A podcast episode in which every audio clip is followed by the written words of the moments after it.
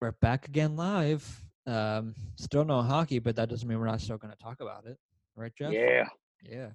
got that right. Uh, we got another one, and again, we're recording on a Thursday, so again, the toss up of whether this comes out today on a Thursday or tomorrow on our usual time slot, um, which Great. is really not really a guaranteed time slot. It's just it's been the same for the past two months, so it's just out of necessity of one of these things have come out at the same time. So Right. Um, it, it's just. Uh, I, I that's my I little bit of I have a little bit of OCD, and that's my little thing of it. It's like I want kind of want that's these fine, dude. And that's totally It comes up more, especially when we're in this kind of time right now, Sure. sheltering in place and trying to find your trying to find something to do. So this gave me this podcast has given me multiple times to do this. Um, and again, on the last There podcast, I forgot to kind of plug things. Um, Might as well do that right now. Let's go. yeah, I know. um, but again, as always, follow us on our uh, Instagram and Twitter pages. Those will give you the most up to date information of when podcasts come out, when clips from our podcasts come out. If you want to see the video version of these, because most of these places where you're either hearing this, because no longer right at the moment, full podcasts aren't really going on YouTube. So you're just hearing the audio version of these. So, um, well, that ha- I just got a text. I, I heard it. I didn't hear in my for in my ear for once, which I must say I, I did. I was offense, preparing. I don't was, miss it. I was preparing for it. That's why I stopped halfway through a sentence. Yeah. Um, but yeah, those will give you the best kind of options, and because we're doing clips there, if you want to see the video version of those uh, podcasts, um, follow us on our subscribe to us on our YouTube page, Whitmer Quake Podcast. Um, I think slowly you're going to see more of these hockey podcasts that we've done here and Yep. uh, here and last week. Uh, clips from there that we've liked. Um, we'll see more of those pop up there as well. Yep. Um, whenever they'll come up, there's no really time slot of when these things come out. Oh, Because Last podcast we even talked about. That's one of our better podcasts we had. yes, it is. Um, I also thought of something else for podcast wise. Mhm. We've got a new logo. Yes, we do. I forgot about that. So we can post it on this upcoming uh, uh uh, on this um Mhm. podcast that when we when we get done uh Mike's gonna Mhm. post it uh whenever he gets a chance but we can we got a it, new yeah. logo. It's going to go on anywhere. It's going to come up on our Twitter and our Instagram pages as well. Yes, Um, sir. Yeah, I completely forgot that happened. I'm sorry. It's all good. It's all good. I had a bit. That's for. That's weird how in a week, one week of quarantining, how it feels like it's been like a year when it really hasn't. So, Hmm. and this past week I've been a little flustered for some reason. So, with a lot of work being Yeah. essential and doing this, and my sister visiting and everything. So, I'm slowly getting back into it, but we're a little behind. But, anyways, I think that's all we got. Um, the more recent videos on our YouTube pages, if you're interested, is obviously our um, Harry Smarter Than that Fifth Grader and um, controversial sports takes that we had. Um, Dude, I, I still I still lose it every time uh Mhm. I, I watch that one. yeah, we got a couple. every time it comes up with it. Yeah, we got a couple good ones out there. Um, Yeah. But it has to be one of my favorites though. Yeah, yeah. yeah. A kind of uh, conscious thing of the ones I think people would really kind of enjoy. Those were two of the bigger, best ones out of those, uh, out of that podcast itself. So we'll see what comes Yep. up, and as always, just follow us on there. And uh, that's all I've really Yeah. got right now. So let's get into this thing. Yeah. So uh some hockey. yep, so uh some league news, uh surprisingly. Uh Actually, honestly before we get to that, it's anniversary. it is. It's Ten Simon Gagne ago. Day. Yes, it is Simon 10th Gagne Day. anniversary uh, of when the Of- Flyers came back. my personally my one of my favorite flyers to ever wear a jersey Yep. simon gagne winning it for the flyers uh Hold that that, thought. I got I gotta go get it. that was one of the well he does that i'll just kind of fill out the air um that was one of the best moments i've ever seen in flyers history and sports history for me and i know there's been great comebacks like that Yeah, Gagne. you can't hate gagne especially after he's that one of those no matter what team he would have played He's for or anything such- like that, he's one of those players you could not hate, just like Pavel Datsyuk, Marty St. Louis. Marty St. Louis. Um, I'm sure you get Marty Brodeur. I'm Yeah. sure you could come up with several others, but some on the top of my head. well, Marty Brodeur, people are gonna hate just because of how well he played. Well, but I again, like Yeah, I get it. I get what you're saying, but yeah, but I have to say, out of Danny all, Briere, that that guy's jersey right here. he also scored in that He game. also scored. Tied the game. know who else scored? Who's on the current Flyers team right now? James Van Riemsdyk. That is correct.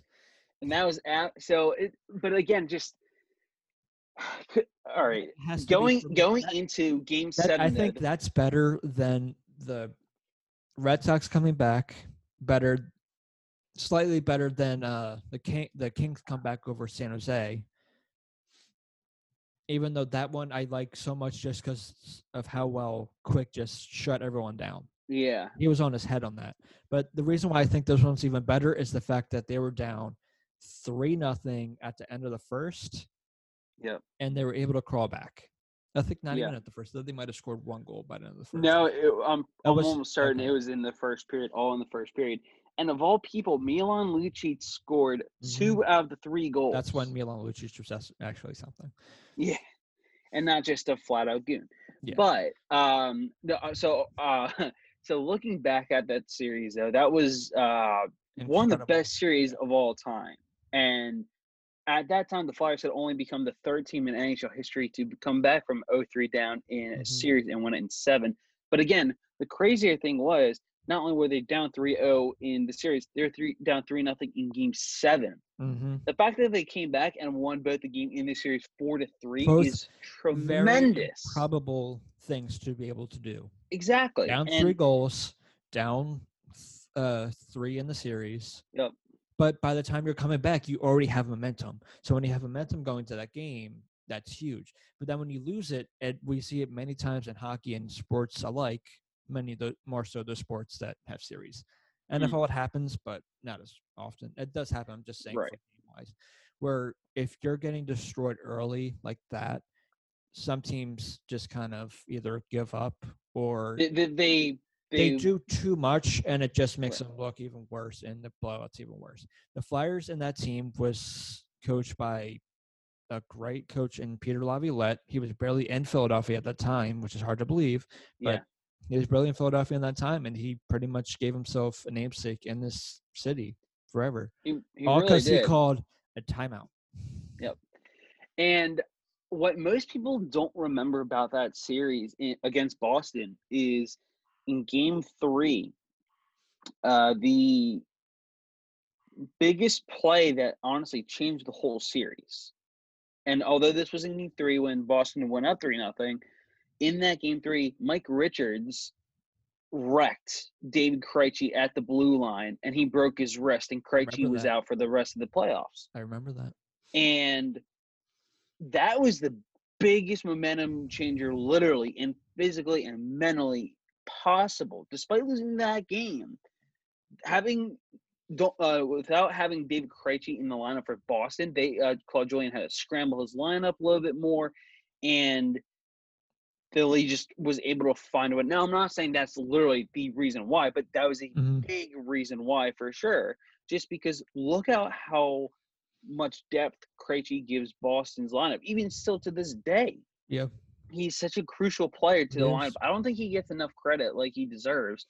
Uh, he's certainly one of my favorite players to watch, just because of you know he, he plays that like Sean Sean Couturier, Anze Kopitar like role where he just shuts people down, but without having a player like that in your lineup, The thing that helps him ooh, was that's um, a big loss. yeah. the thing that helps him now with the current Bruins team is um, what's his face, uh, Bergeron. Yes. Bergeron takes a lot of that pressure off of him because he's now that. Right. I mean, even, They both even the back ca- then, They both have the caliber to do it, but now he just Bergeron just just grew into the shoulder isn't as strenuous on Krejci being a little older now. Right. No, for so. sure, and and you're exactly right there, Mike. But so that so that that's one of the biggest turning points in that Mm-hmm. series. But going back to the game seven, though, again down three nothing, you're thinking, oh my gosh, this is unbelievable. Um, and then But again, even like crazier the series, is even though that happened, like after the third goal happened, yeah, they kind of they didn't stop playing. They kept bringing play. They kept they actually started playing better as a unit, as a team. or Boston or Philly. Philly, Philly. So yeah, which which makes sense. And what's even again- better, what's even better about it is it didn't happen in overtime. Yeah. The game winner did not happen in overtime. No, it, was regulation. About Mhm. 7 11 left in regulation. Simon Gagne on the power play, absolutely roofing it over Tuukka Rask. And by the way, yes, I said Tuukka Rask because that was when I, I don't know what the injury was, but to Tim Thomas, he did not play in the playoffs at all. It was all Tuukka Rask. He And ever since that moment, I still feel I feel like Boston. Mike, I'm sure you can agree with me because you had the series before that. Boston fans, ever since that moment, they do not trust Tuukka to get the job done. He's come very the- close. even winning the cup the next year, even though that was under Tim Thomas. That was uh, Tim Thomas. I know, but, but Tuukka was on Yeah. the team as a backup, yeah. But a lot of people still Mhm. don't trust Tuukka especially after that series. Now, again, there's a lot of factors that played in that series besides Tuukka you know, not and having his best games. you can't just blame everything on on that. You can't blame No. goaltending on that. The Flyers No. in that whole playoff 2010 had goaltending injuries as well, and they were still Yeah, able. The They were biggest still one, able to go as far as they were able to go.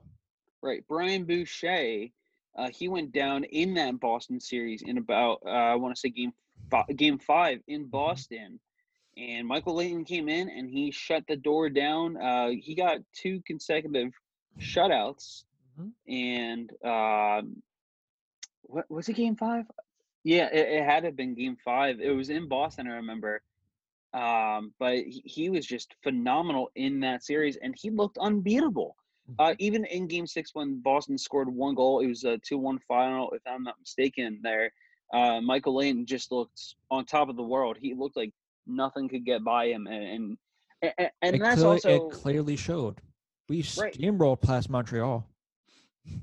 yes. So Philly, they they had a you know they, they cruised through New Jersey, obviously uh, clawed their way back past Boston for facing Montreal, but Montreal. They had back-to-back Game Seven series against Pittsburgh and Washington. Yeah. That's not easy. It's not. no. Um, but I will say though that you know, again, think about the momentum. You just won a three nothing series, uh, or a series four to three after being down three nothing in the series, and the game seven. Your momentum must be crazy. And that first two, the first two games are at home in your hometown or home crowd. Oh man, and they steamrolled past Montreal and everything. But I will always remember this about Game Seven. Um, my dad's uh, old college roommate, who is a big time Boston Bruins fan, he before the series began, him and my dad made a bet where uh, the loser had to pay the winner like fifty dollars worth of uh, Omaha steaks.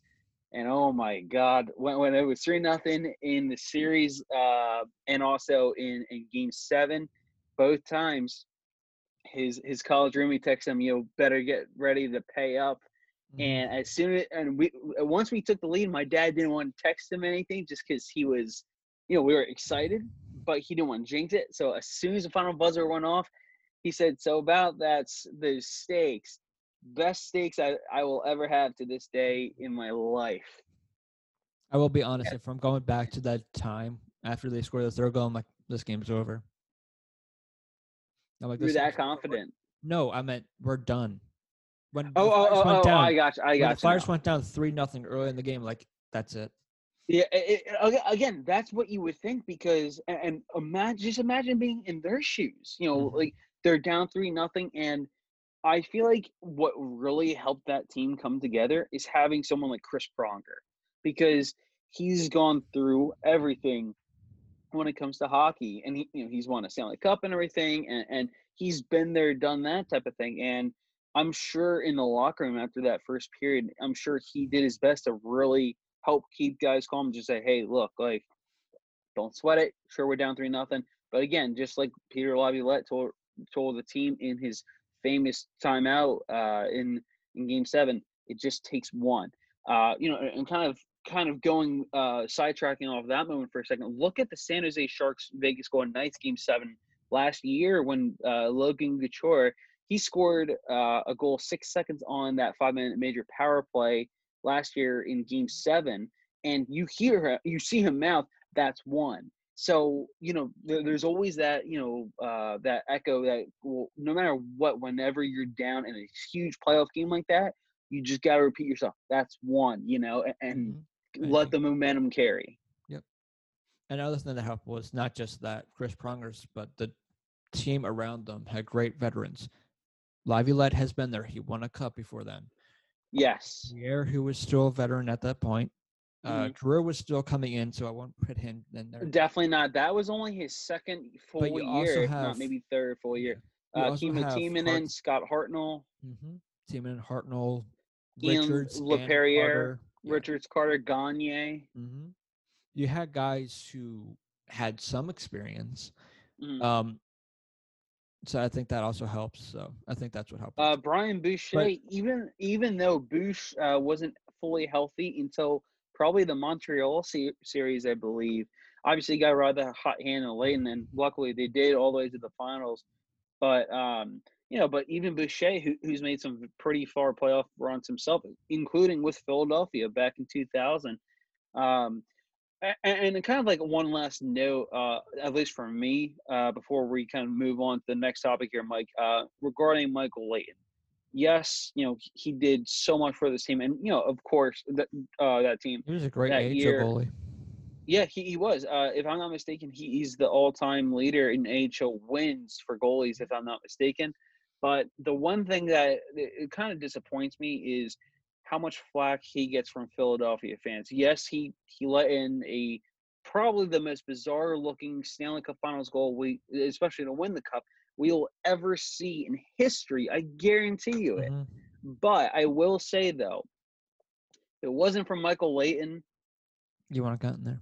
you wouldn't even gone to the conference finals, let alone the Stanley Cup and everything. So, yes, uh, that moment is so frustrating to replay that uh, play in your head over and over again. But again, think about how well he played, not only to come in relief against a very smoking hot Boston team, but then cruising through Montreal. And despite de- being down two nothing in the Stanley Cup Finals, he did help uh, Philadelphia stay Yeah, in it by winning the it- next two games. They almost did it again. They almost came back again. They almost came back again. That's exactly right. It was So, overtime. Yeah. Yeah. Um, so But before, actually, I have one last thing. could have gone either way.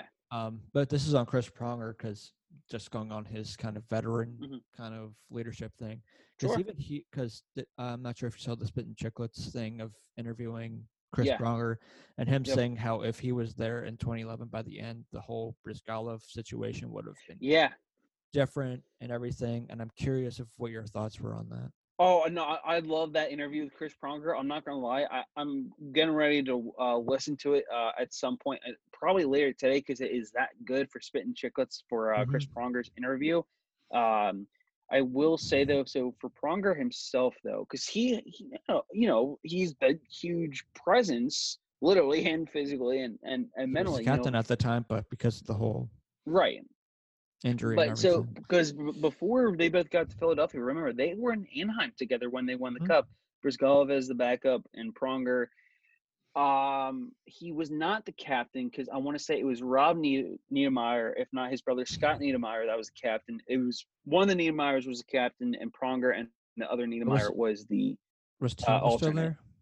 who? Timo? Uh, Selanne most likely, yes, and, and it's possible he could have been an alternate as well. But regardless, though, having that presence in Chris Pronger, it, it changes you, especially someone I feel like like uh, Ilya Bryzgalov. But in basically to cut the story short, in that interview with Spittin' Chiclets, uh, Pronger was saying how if he was there the whole time to help. Uh, just in the locker room uh, as a presence with Bryzgalov, you would have seen a different Bryzgalov, and I really truly believe that because again, he's dealt with uh Bryzgalov before himself, and, and you know he's look out. He won the Vezina the uh one on uh, one of the years he was in Anaheim, and that says a lot right there. That's Not saying he it's got all such a Chris big Pronger. contract. Right, and that's it. That's why you had such a big contract in Philadelphia. But I, I think that if Pronger was healthy, not only would you have seen a very deep playoff run from that team because that team was pretty stacked. It was pretty But much also- team in 2010. For the most part, a couple different pieces that were honestly better. I'm not gonna lie.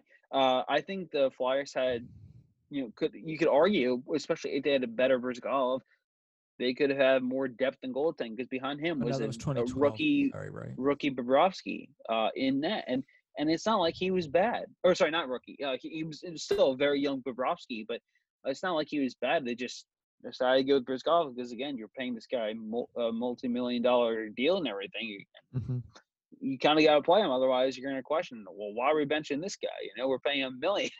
Yeah, he wasn't. but um, he just wasn't ready for the whole media attention No. and all that. He was. no, and, and, and that's coming into. something I think that Pronger even might have mentioned to to uh to Briz about again just the whole experience in Philly. It's different. You're going to experience something you've never had before because these guys are- you they're are, animals basically. Because you were in Anaheim. Granted, it is right outside LA and everything, but LA is the main team there.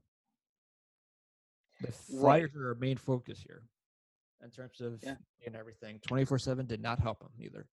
No, and, and, and you know, and even in that uh Pronger uh, Spin Chiclets interview, you know, when, when he was going, when uh he was saying how Bryzgalov, when he was going off talking about the universe and bears in the forest and everything, Mhm. and you know, drinking his tea on the bench, and, and, you know, like like some of those comments, he was like, all right, like you got to settle down, but again, like the biggest comment was, um was the uh the, the fact that he told reporters just a day or two before the game of the, that winter classic that he was, was- going to be on the bench. And he- uh, and Pronger said that not only pissed him off that pissed a lot of his teammates off too Yeah, so th- th- there's there's you know again there's all these what if factors and everything Mm-hmm. but I again going back to the original question I do think that Chris Pronger would have made a huge difference had he not only been playing but at least just had a, that physical presence in the locker room to kind of uh, help Bryzgalov relax a little bit, you know. I agree, but I also think he wouldn't. He would have only lasted if his injury would have been, would have happened and would have assumed two more years. He probably would have retired, and by that Uh, point, you still you're, saying if he if not, Pronger if Pronger Yeah. hadn't gotten hurt, I'm assuming maybe a year or two left, and then maybe retirement. Because before that injury, he was already having injury problems before then too. right? Um, I, I I would give him three. I, I would certainly Yeah. give Pronger three. Uh, so he would have ended his career in 2015. Uh, in, in my opinion, if, if he didn't get that last injury, because Mhm. that really put everything over the top, though. But um, And that's not saying again- the Flyers still wouldn't be fall, wouldn't have still kept falling either. I'm No, they no, probably would have still sure. shipped. They probably still would have shipped him out. It's possible. Uh, again, like uh, because again, it's uh, it's possible they would have done the ex- exact same thing, trading him to Arizona for uh, you know, for Sam Gagne and uh, you know, and getting Yep. some cap space and everything. So yeah, I think that's that's a. yeah. We went a little on a little tangent there, but that happens. As we we talk do. Flyers.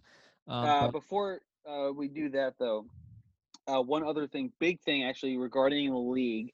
oh, yes, so yeah. uh, Gary Bettman just the other day, he uh, it was uh, he was a guest on a virtual town hall meeting held by the San Jose Sharks for members of its business alliance. And Bettman discussed the possibility of the season being canceled as a result of the pandemic, of course. Uh, he's determined to not only have the season come to an end, but he's determined to hand out the Stanley Cup. He said, "quote It's uh, not something I'm even contemplating when it comes to." uh, or sorry, when when it comes to uh, canceling the season, he said, "quote It's not something I'm even contemplating. I believe that if the right time comes and the right circumstances, based on all of the options that we're considering and our ability to execute them, we'll get this season done." End quote. So that's one thing I'm excited about to hear. Um, despite the AHL already canceling the rest of their season, Bettman is very eager to try to get this season back on uh, back underway at some point and successfully hand out the Stanley Cup. Now, Mike, yes or no? Do you think that uh, this season will eventually get canceled, regardless No. of what Bettman says? Nope, nope, nope. Nope. No. He's been saying that the whole time the season stopped. Right. Is that He- he? and he has, and he has, and he's th- even talked about potentially even still having 82 games. I don't think that- I don't think that's gonna happen. But I so. I, I was I was looking at the standings the other day just out of curios- I'm looking at. I'm looking at them now because The- I'm about to go on a little rant. Is- before you do that, I I just want to make one point though. So the least amount of games uh, any of the teams have played is 68 games. The most amount of uh, games the team has played is 71. So again, if you are to continue, and I brought this up on our uh, roundtable podcast Mhm. with uh, Brian just the other yeah, day, a lot of these a lot of these things we might br- bring up might just be um, repetitive, but repetitive. gotta- But it, if you want to listen to that, just go to the last podcast. The um, Uh, but in order to make it fair worst. for everyone, you have to play a uh, you have to play the same amount of games. Yeah. Um, All right. whatever happens there, uh, the way I'm talking here, going with my little uh, rant is because it's going back to what we were talking about on our last podcast with Mhm. Brian. Um, I want to talk about it on here too, just to kind of bring it out a little Sure. more because hockey wise, because I'm only seeing it in hockey where if they come back, the potential of expanding playoffs. And it Mm. seems that they kind of want 24 teams. And by them, I'm pretty sure they mean Gary Bettman, the same person who wanted the draft to happen at the beginning of June. And since our last podcast, because as we were talking about last time, it doesn't seem that that's going to happen because every GM said no. Every Yeah. GM said no to that. Because I think what he's going through right now is uh, panic, and he really wants the NHL to come back. I think he wants it to be one of the first to come back, but when it comes back for everyone to, I guess, see it because if you're doing 24, and I think the reason why they would want 24 is because that would mean Montreal and Chicago would be in the playoffs, and those are larger markets. And also New York. Yeah, yeah, yeah. But you can't have because if you look at the West, you can't have one division make the playoffs. Right now, as the season ended, the whole Central would make the playoffs. The three That's teams that absurd. the th- if that were to happen, the three teams that miss it in the in the uh, West is all the California teams. Yep. And in the East, I'll, I'll- I'll, Montreal I'll would put it this take way. it, but it if way, you Mike. come back and depending on how many games are played, the meaningless or whatever, Buffalo could then sneak in. That's exactly right. So I'll put it this way. So the the six teams that are currently out of the playoffs, right? Well, by that means if they're to do the 2014 playoff, whatever, that would mean the only teams that would not make the playoffs are Detroit, Ottawa, San Jose, LA, Anaheim, and New Jersey. That means Buffalo at 68 points, a team with a 30, 31, and 8 record would make the playoffs. Now, how absurd does that sound to you? Very absurd. 30, 31, and 8? Right now, Montreal's 31, 31 and 9. Uh, it's it would make 2014 playoff does not make sense. No, it's I don't know you- I don't know why 16 for a reason, and even that's a little much. it is, but even then, But it works. Where literally it's half the league. Now then- again, think about when Seattle goes when Seattle comes in the league within the next few years, it's going to be 32 teams, and keeping it at 16 makes more sense because think Mhm. about it. you literally, have half eight- the team is in, half ha, sorry, half the league is in the playoffs, half the league is out of the playoffs, and keep it that way. and you actually have an even amount of teams in each division. You don't have Exactly. weird Right now, we still Central having have- seven. Exactly. So it, it's very absurd. I think it's absolutely And the other thinking with that is that ridiculous have, to even like, think about expanding this NHL playoff format. Something you've already changed years ago to to reamp it. Now changing it again just to include Mhm. eight more teams. That's absurd. Bettman just he needs to stay away from all this garbage and he does forget about it. he's. I get why you're trying to promote. You want the Again, he more. wants the want larger money. markets, I get it. I get. But if, if you really want those larger markets back in the playoffs, they got to play actual hockey. They got to play better to get into the playoffs. That's why I don't want to see a single team complain and moan their way and saying, "Oh, well, you know, if, if they're to, hypothetically if they're to jump in the playoffs, sure they have a right to complain. But if everyone plays the same amount of even games and they still complain, well, you should have played better in the regular season. Then we wouldn't be having here uh, here having this conversation. You know, you know who else would have a chance of making the playoffs again? The Devils, 28, 29, and 12. Again, a team with that bad of a record should not and does not deserve a playoff spot. And the thing with that would be that they would have eight points. Mm-hmm. The thing where that would be like they'd have like a playing game or whatever for those later or farther down playoff teams, which could potentially mean Toronto plays Montreal for one game. You could easily, I think Montreal's clearly, I think, the better team, but in one game, if it's just one game, Montreal or maybe take advantage, and what do you know? They'd be in the playoffs. You have you have Carey Price, and that's actually a pretty decent team in Montreal. Yeah. Um, and, and I don't know what terms would be allowed on players mm-hmm. you can call up and everything. Because think about it, why not call up their top prospects who are banged up, who are NHL proven ready? Not only that, but you know, give someone some ice time. Who again, you know, the thing about, for example, imagine if you put Cole Caufield, probably their top prospect right now, on the ice with those guys. He'd be flying around there, and he, I guarantee you, he would do some damage. He would, but also Toronto would be fully healthy too. Toronto well, right. fully healthy eh, is a very eh, good team. It, it, they are. I'm not, you know, discrediting Toronto at all, but still, I'm just saying though, it's it, playing game like that though. It's oh, there's but, a lot of major what ifs going on right now with this league, but and it's, it's I will another... say this: Bettman has to figure it out properly. Mm-hmm. And it's already it would be a headache anyways, because like while those are going on, there's the top teams that actually made the playoffs still playing? Do you do a couple days beforehand those playing games and then right. go in? I don't know. It's just a giant headache.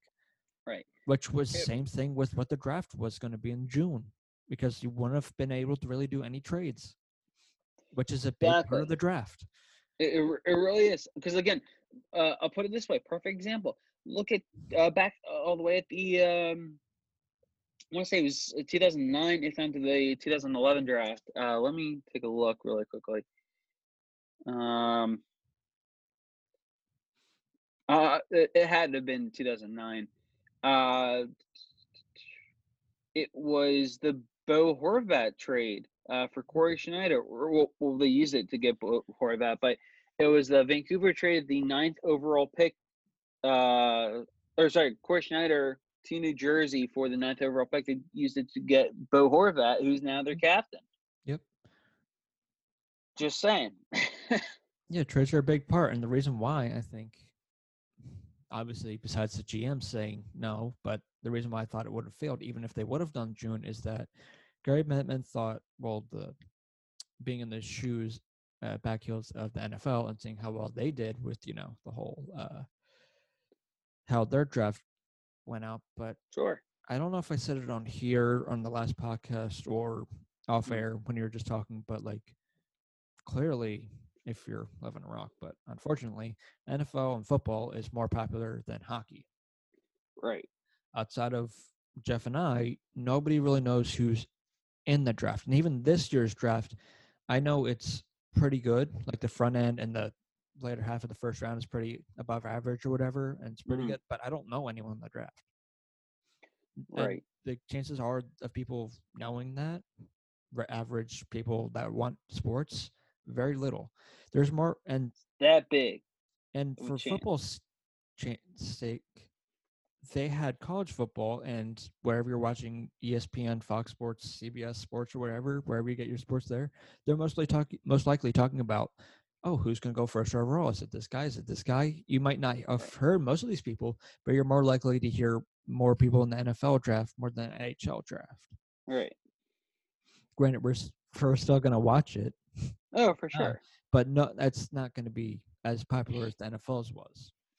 No. That's why I thought. Um, but again, been a so it would have caused a headache, and you would have had repercussion. Granted, no matter what's going to happen this year, it's going to have repercussion for the next maybe two years and that's exactly right. So uh, I that's a great point I want to touch on right now, Mike. So no matter when, so hypothetically, I'll put it this way: if the NHL continues this season, you're already putting next season in a short, more shortened season already. You're jeopardizing it because think about it. So right now it is May 14th. Uh, you know, we're supposed to already be in the conference finals, uh, at least, or, uh, if not, probably the very tail end of the semifinals right now. Um, you know, of course, the the Stanley Cup Finals will start late May, probably early June, wrap it up early, mm-hmm. almost mm-hmm. very somewhat mid June by like June 10th at the latest, yeah. I'd imagine. Mid June, a couple weeks later. Right, you had the draft and everything. Free agency. Right. Again, so my only thinking is let's say so by best case scenario what do you say right now is when the nhl could realistically start up again i'd say july if, august maybe i was going to say maybe have people come back end of june as in people in europe or whatever if they're able to somehow if they're able to that, that's another thing like if they're even able to um, and stay around wherever they're going to play their games, wherever whoever's allowing people to play sports mm. in their arenas or wherever. And wherever you're going to go, you're going to be limited on your travel. Right, but again, because um, but I there's there's all these what else. But anyway, my, my point is, though, is maybe mid July, but realistically, maybe end of July. Yeah, and then think about it though. Let's say if you um, what? So let, us say, it, all right. Well, at this point, let's just say, for example, mid July they restart. You know, they start playing games. Not just they restart with the training camp and everything. Because again, you would have to do some sort of training camp. Uh, some training camp, you know, whether uh, it's even at least a week, two weeks. I say most. I say one week minimum, just to get guys going again, everything, and work on team drills and everything like that. That's fine. But after that, you know, let's say they're playing by mid July, you know, end of the season and then playoffs. Mm-hmm. You go again. So then, what do you do with the playoffs? You know, do you shorten the playoffs? Do you do again? Apparently, they're extending playoffs because there's the potential of expanding teams, either 20 or 24. Right.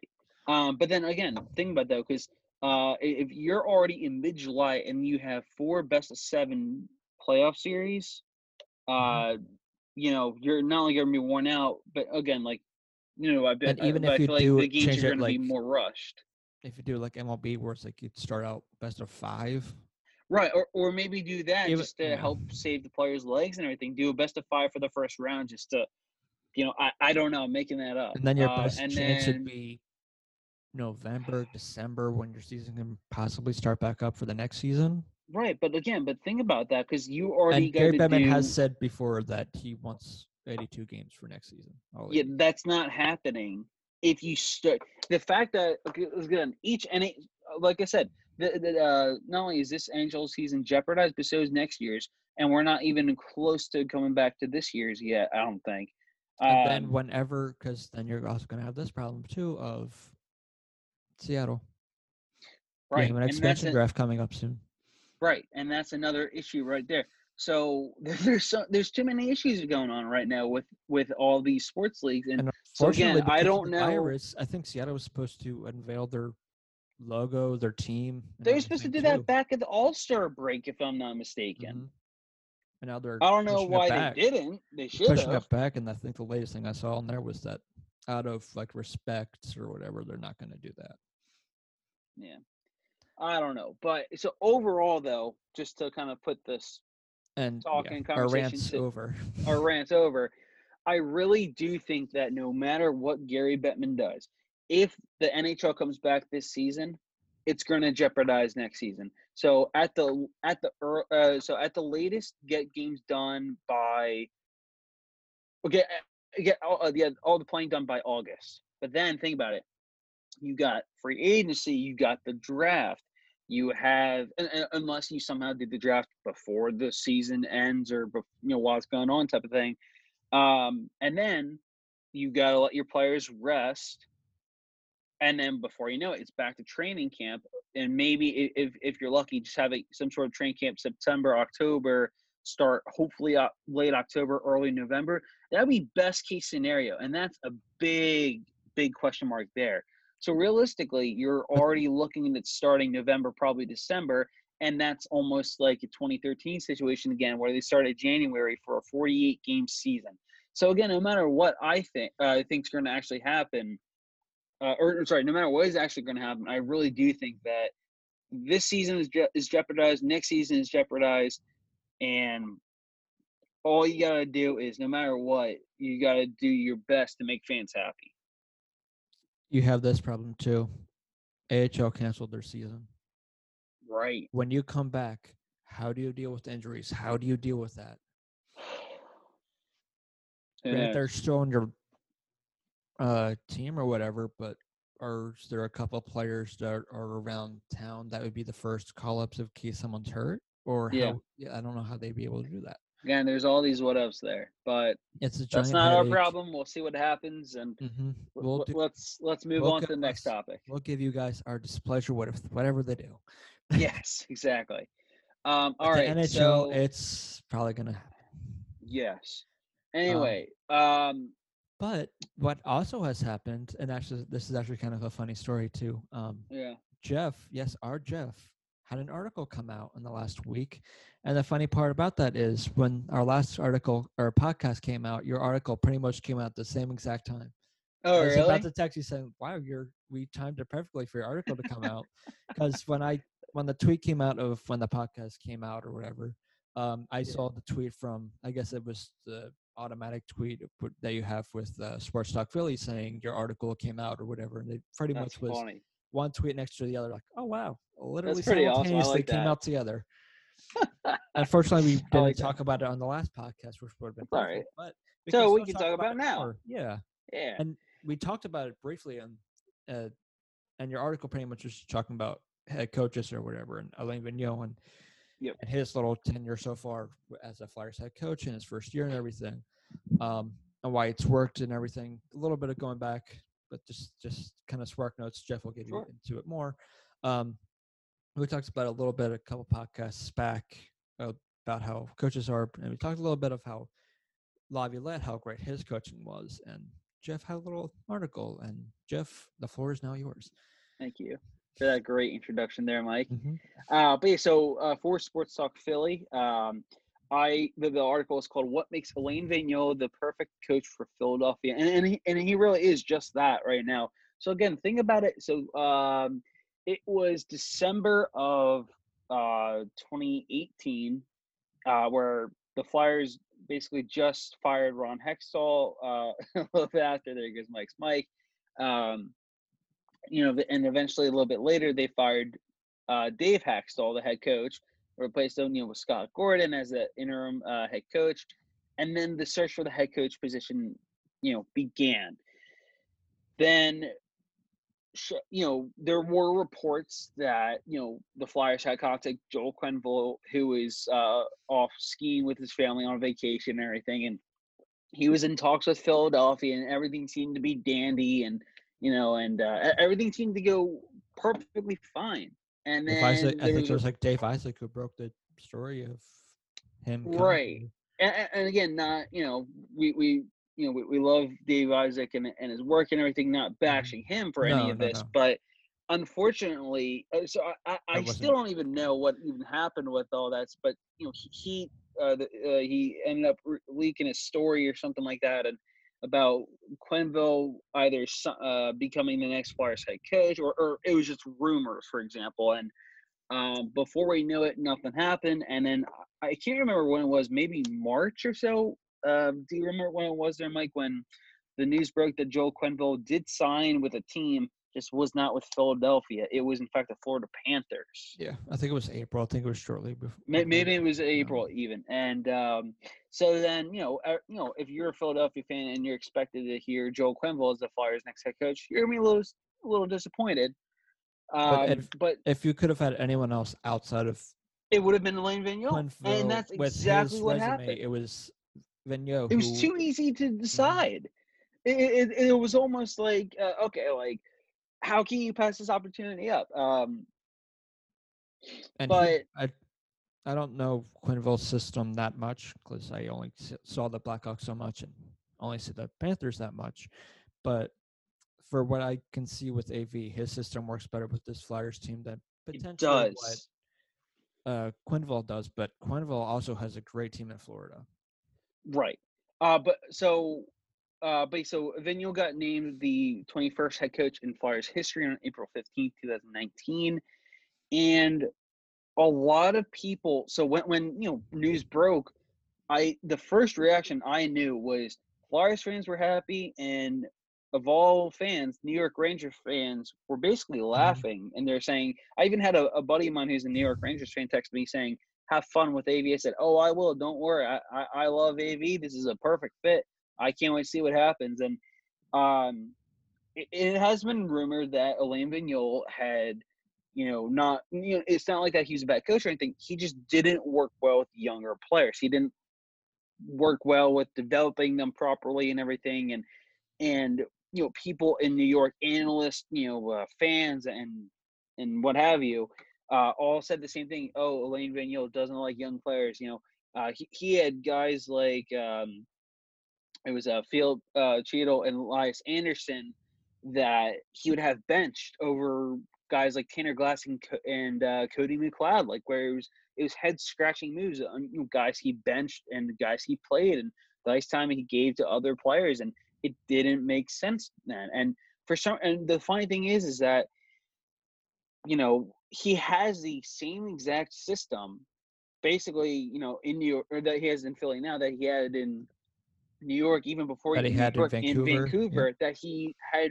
major success in and when I mean major oh boy uh, we'll talk about some numbers here. During his seven years with Vancouver, Vigneault went 313, 170, and 57 in 540 games, winning the Jack Adams Award in 2007, leading the Canucks to a President's Trophy in 2010 11 and 11 12. He also reached the Cup final with the Canucks in 2011. And get this six out of the seven years, Vigneault not only led the Canucks to the playoff, to the playoffs, but he helped them lead lead them to a Pacific Division title all six times.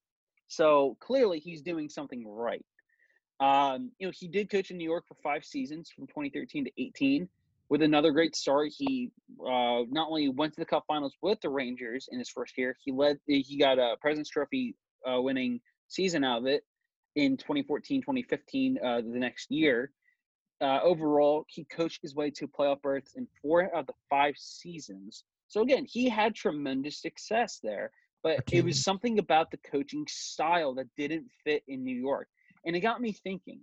Think about when Craig Berube was here in Philadelphia several years ago after uh, head coach Peter Laviolette got hired. Um, for some reason, you know, Craig Berube, you know, great guy, great coach. Clearly, he helped the Blues win the cup last year.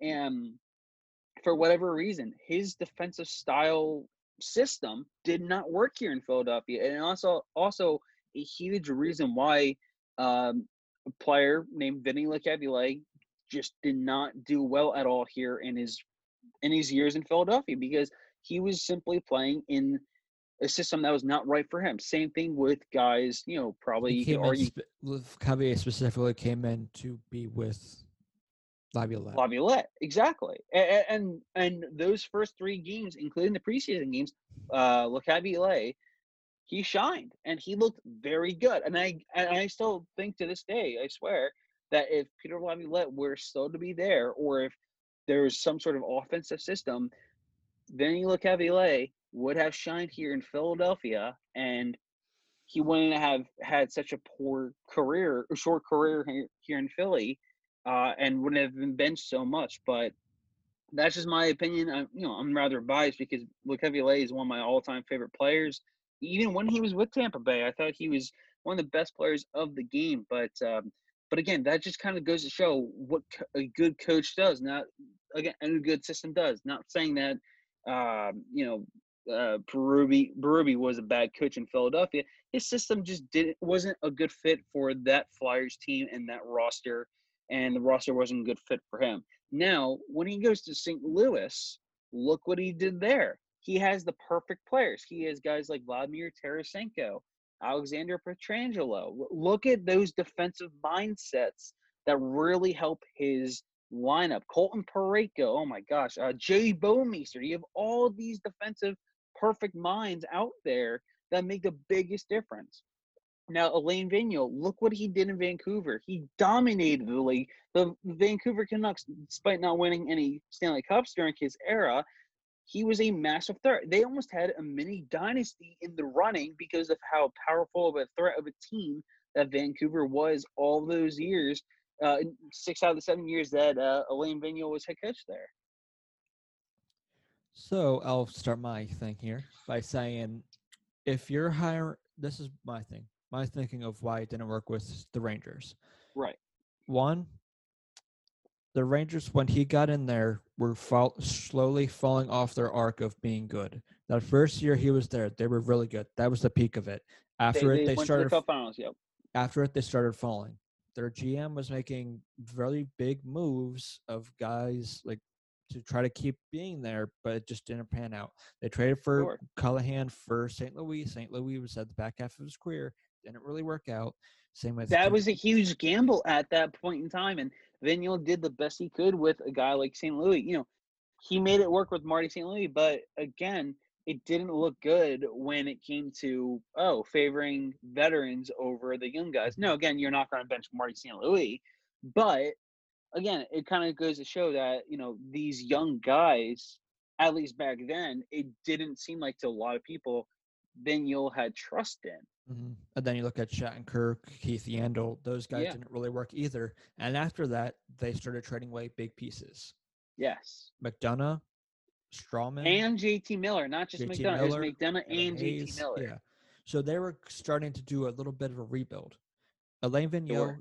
Alain Vigneault, Peter Laviolette, even Quenneville. Those guys, those coaches are not coaches you do when you're in the trying to do a rebuild or no uh, kind of falling off, but not really there.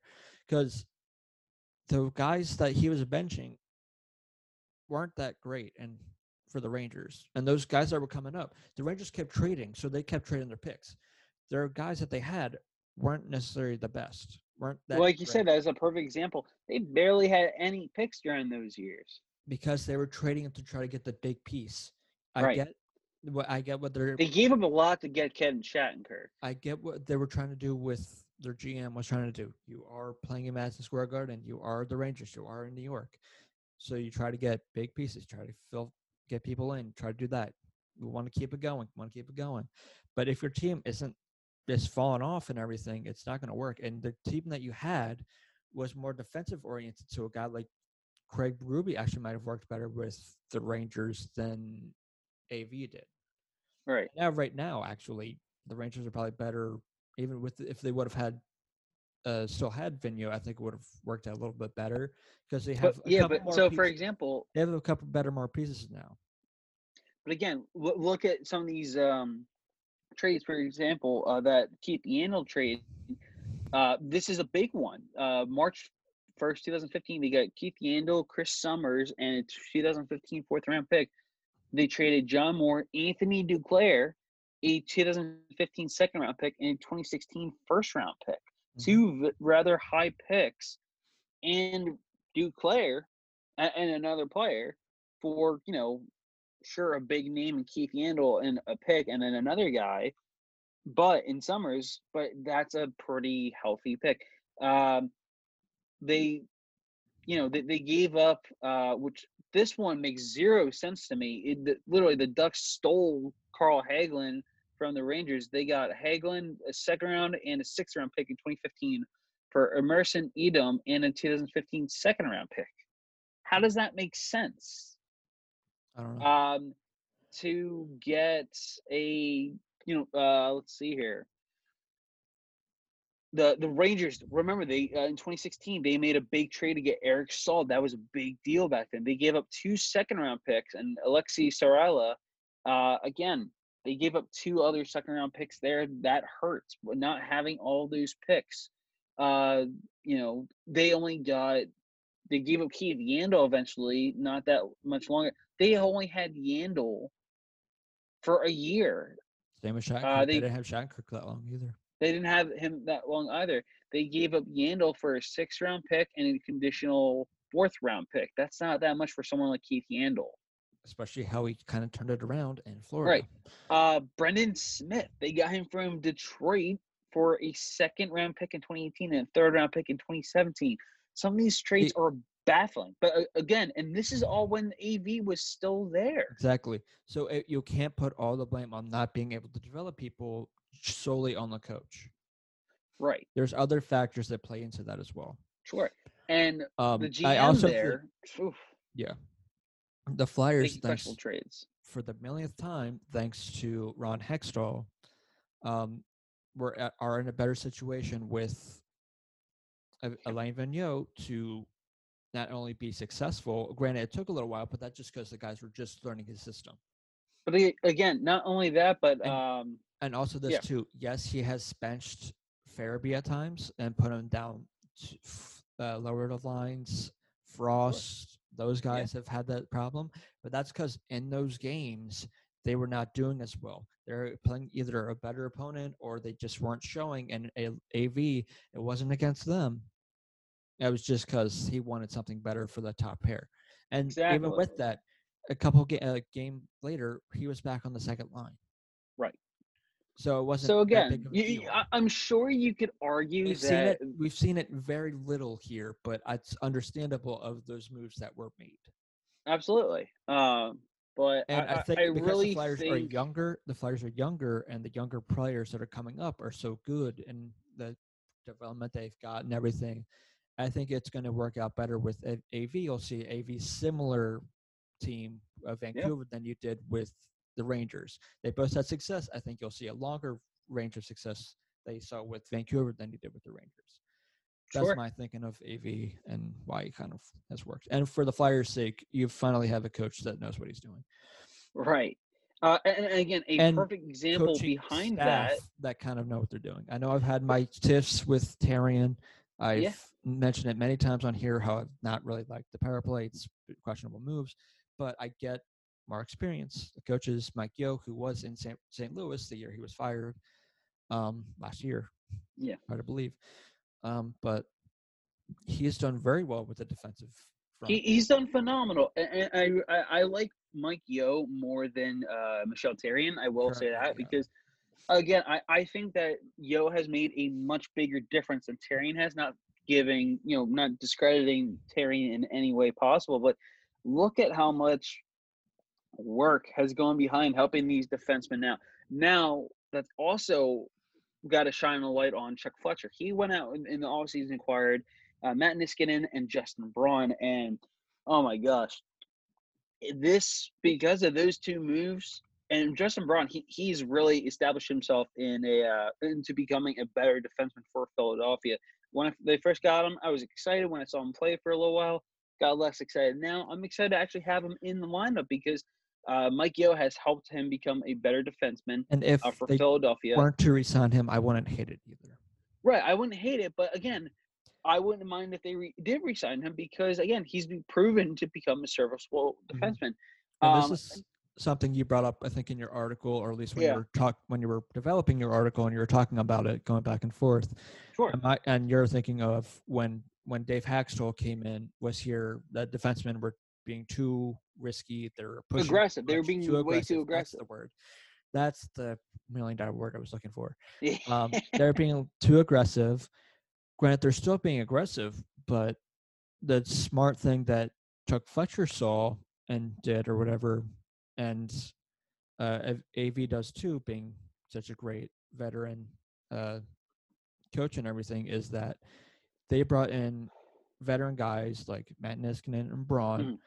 Granted, they were coming off both of them were playing, coming off years where they weren't playing their that wasn't their best hockey, and their their best hockeys are unfortunately for them because they're mid thirties.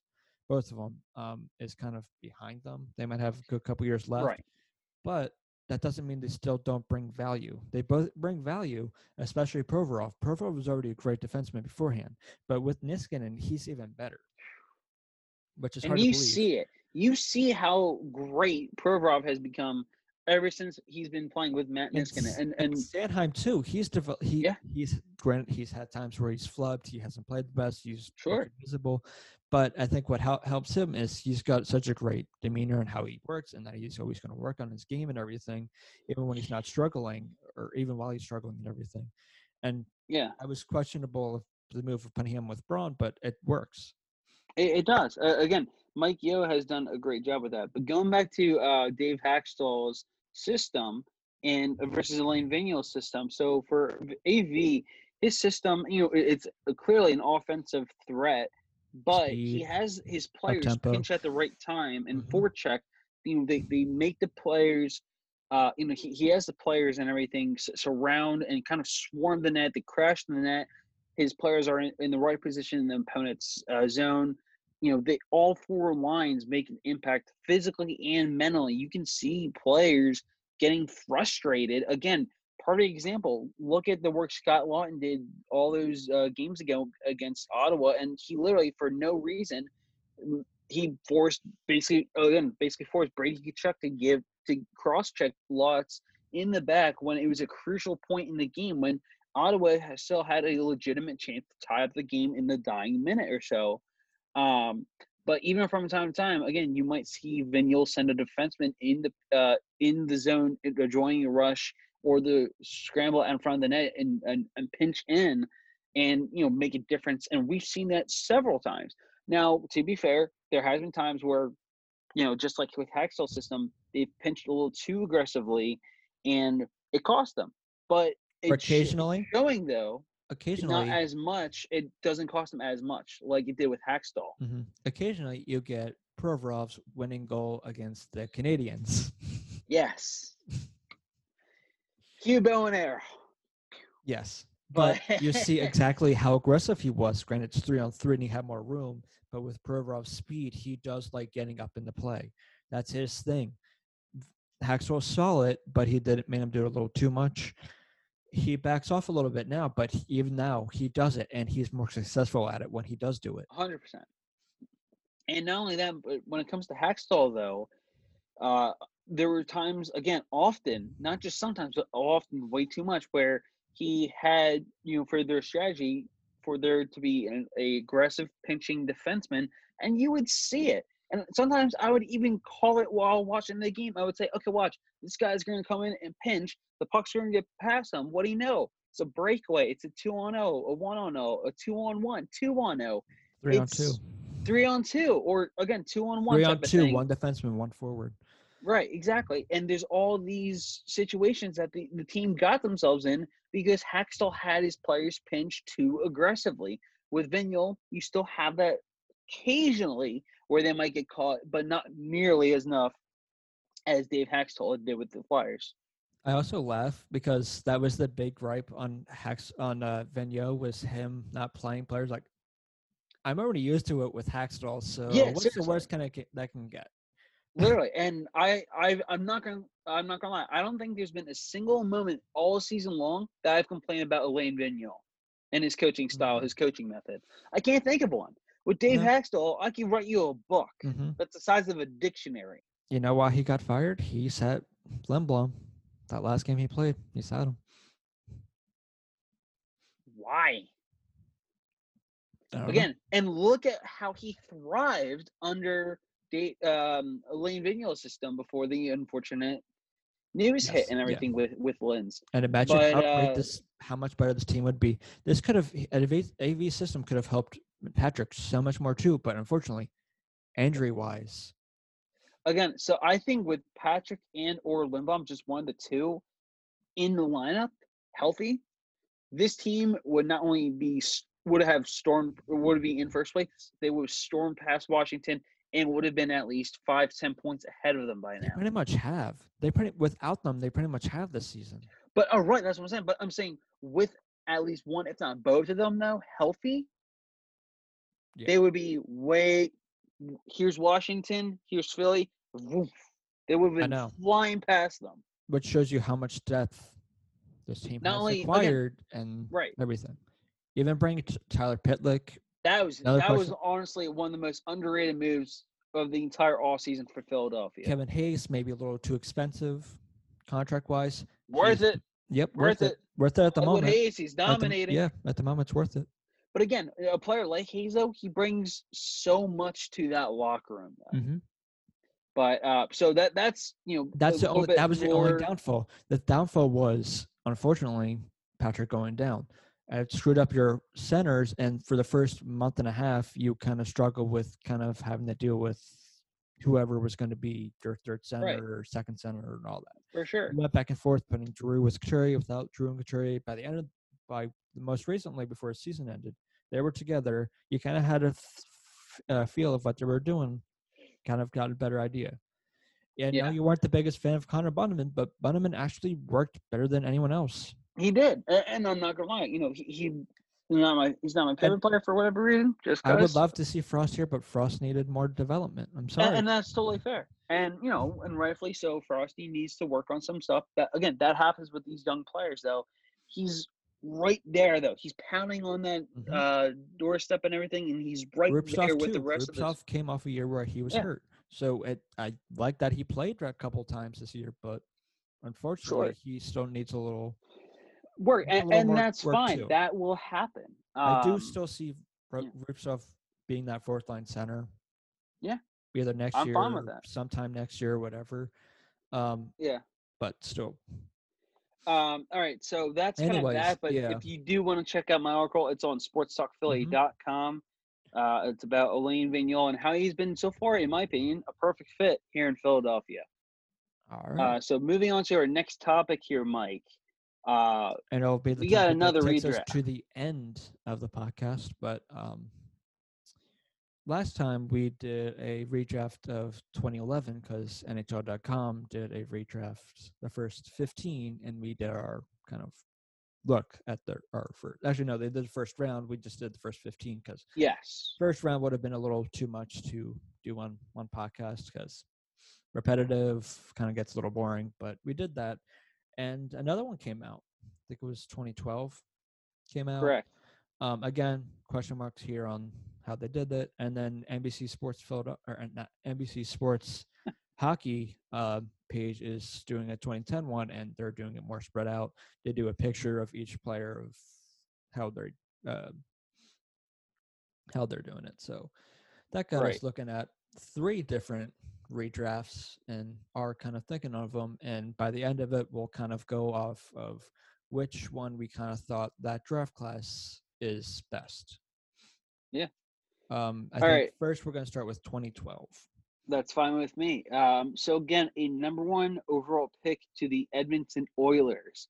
And wow, looking back, obviously it's easy seeing 2020 in hindsight, but they botched this one more than I could have ever think of in quite some time. Yeah. They took Nail Yakupov, who just the other week he got traded in I think the KHL or, or whatever league he's in for actually a Flyers prospect, which made me laugh though. I even quoted the tweet and said, "Oh, so that's where Nail Yakupov is." Because again, I didn't realize he's still playing hockey. He was an absolute bust in the league. Yeah. That was one of the, who whoever scouted him and said, "Oh man, this guy's rightfully so of the number one pick." I'd rather have Alex Galchenyuk number one over this guy. Nothing. I, I love Alex Galchenyuk. I think he's a good player, but that's how much of a miss that this guy was. Mhm. Unbelievable. But this one I actually might agree with with how they did their redraft. And I know last time, and I have my own kind of thing of drafting goalies early, but in their Right. redraft they did uh, Andrei Vasilevskiy first overall. Right. I'd probably do the same. That's just me. Um, Again, knowing what we know now, would Yeah. you take Vasilevskiy first overall? yeah, probably. I, I, I do have him number one overall. Again, it's it, it makes sense. I get it. He was originally drafted 19th, which is what makes this pick such a steal for Tampa Bay. Mhm. Um, That's still first round, but it's still. it's still first round, but again, it's that it's that big first overall pick. You spend it on a goalie. Mhm. Um, And if know, the- realistically, the- that's probably if I was going to draft a goalie realistically in the first round, that's probably where I'll probably do it. right, and Middle late first round. right. Um, so that's that first pick. Uh, number two, they the Columbus Blue Jackets was uh, were on the clock. They had drafted Ryan Murray, defenseman, second overall. Uh, who did you have in your redraft? Uh, again, the same Filip Forsberg. Me too. Uh, Forsberg, he rightfully so deserves that spot. A very underrated player still to this day, honestly. Uh, or sorry, no, me- um, okay, no, he's not underrated. He's underappreciated. Like like we did in our in our last uh, hockey uh, podcast, or Mike. We, we kind of used the uh, play that little game of underrated and underappreciated players. Yeah. Uh, he fits that underappreciated uh, category. I'm gonna go. Uh, let's see. my next one's gonna go out on a limb here, actually. Well, so before you do that, number three, uh, third overall pick went to Montreal. They selected Alex Galchenyuk. Who did you pick? uh, I actually just changed it while I was just thinking of it. Um, my number three was Morgan Rielly. Okay, I like it. He's the, So- the best defenseman out here, and could arguably be. You can make an argument, maybe the best player. You, could certainly argue. I, think best position player. I think you could certainly argue that. Mm-hmm. Um, I'm going to go a pretty surprising pick here. Mhm. Uh, number three to Montreal. Again, they chose Alex Galchenyuk for a reason, and again, that sure it didn't work out for him. But if they were to go back, they would not take a defenseman like Morgan Rielly. They would actually, in my opinion, take another center. This time, they would pick Tomas Hertl at number three overall. that was actually my number four. Tomas Hertl. There you go. Uh, Hertl, he's really grown into such a clutch player over the last couple of years. Um, he's been a very consistent player and let alone center. So right now in uh, San Jose, he's third in goals with 132, uh, fourth in points 280 in the 2012 uh, draft class. He also set career highs in goals, assists, and points 35 goals, 39 assists for 74 points last season in uh, San Jose, and he had one of the biggest goals in his career, help coming uh, helping uh, San Jose make that tremendous comeback against the uh, Vegas Golden Knights by scoring the second goal in that game seven to make it three to two, en route to their game seven miraculous victory. Uh, number four overall, the New York Islanders on the clock. They selected Griffin Reinhart. Um, I remember the name back then, but it still was a little surprising. Um, he was certainly uh, clearly thought of very highly. Um, so who you mentioned that you're going Hertl here, right? Yes, Hertl's my four. They went Morgan Rielly on their four on the Yeah. NHL.coms. So I love Morgan Rielly. I really do, but there's one there's only one player I have going right before him. I know I'm going to get a lot of flack for it, but I don't care. Bring it on. I'm going Colton Parayko. Pareko? Parayko. Really? Yes. So I so again so NHL.com originally so in their redraft they had him going 12th uh, to Buffalo in their redraft, but he's 6'6", 230 pounds, third in the 2012 class in rating, plus 56, seventh in block shot, 13th in hits. Offensively, seventh among de- defensemen. He's 14th in the class with uh, 159 points in 386 games. Um, again, it's not. Again, I, I love Morgan Rielly. I do. I love uh, Colton Parayko even more. It's not just that, but I really do feel like the Islanders would not necessarily calling a mistake, but it kind of is. They would, at least at that time, I feel like they would make a move where they would draft someone like Colton Parker, Parayko over Morgan Rielly, letting him fall to number five to the Toronto Maple Leafs, where he originally went and where I have him in my redraft for the 2012 NHL draft. Yeah, and their redraft on NHL.com, their five was Frederik Andersen, which I do not agree with. This is where it's gonna No, not getting- even close. This Woo! is where it's going to get really different. So again, like Um, said, number five, I had Col- uh, sorry, uh, uh, Morgan Rielly, where he originally went to Toronto, and not with Frederik Andersen, like Mike Zeisberger, the staff writer for NHL.com, suggested that the Maple Leafs would take. By the way, before you make your pick, I must note here. This was the second time that Frederik Andersen got drafted. The first time was in the Mhm. 2010 draft, Yep. which we are going to do if we have time after this draft class. Um, so he went uh, to uh, I forget who it was. Uh, Car- Carolina. Carolina. that's what it was in the seventh round, 187th overall in in 2010 class. But he became eligible to be picked again two years later after the Hurricanes failed to agree to a contract. That's how he was able to get drafted again. Uh, originally, he got drafted by Anaheim, uh, 87th overall, but in this redraft, they have him going fifth overall. I had Morgan Rielly. Who do you have going fifth overall to Toronto, Mike? Teuvo Teravainen. Oh, I like it. Teuvo, yeah. I do like Teuvo Teravainen. I like it. My number six. Um, this, is a tough one. This Number is where six. it starts to fall off. So they uh so number six overall pick, it was uh Anaheim with Hampus Lindholm. Uh the uh in the redraft, the Ducks select Connor Hellebuyck according to Dan O'Leary, the staff I staff am writer. actually going to go out on a limb here. Tanner Pearson. Wow. Tanner Pearson at sixth overall for Anaheim. Like that's a big jump. He Tanner Pearson originally went 30th in that 2012 draft to LA. Played a big role there in their 2014 Stanley Cup championship as part of that 70s line with Jeff Carter and Tyler Toffoli. Out of all the guys my number six, Out of all the guys that were remaining, he has the most points. which is pretty surprising. And again, he's a rather underrated player. hmm um, which I like about that.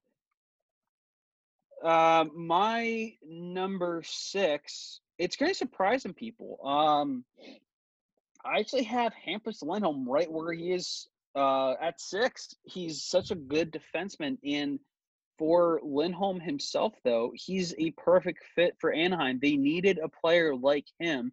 He's very smart, very steady. Uh, according to Brett Amadon, who wrote his little portion of Hampus Lindholm, he also mentioned that uh, capable of playing in any scenario, Lindholm has been a workhorse on the PK. He leads Anaheim in total shorthanded ice time during his career, and he, uh, plus uh, 759 shot attempts differential, nearly doubles the next best for the uh, Ducks. Ryan Getzlaf at 381.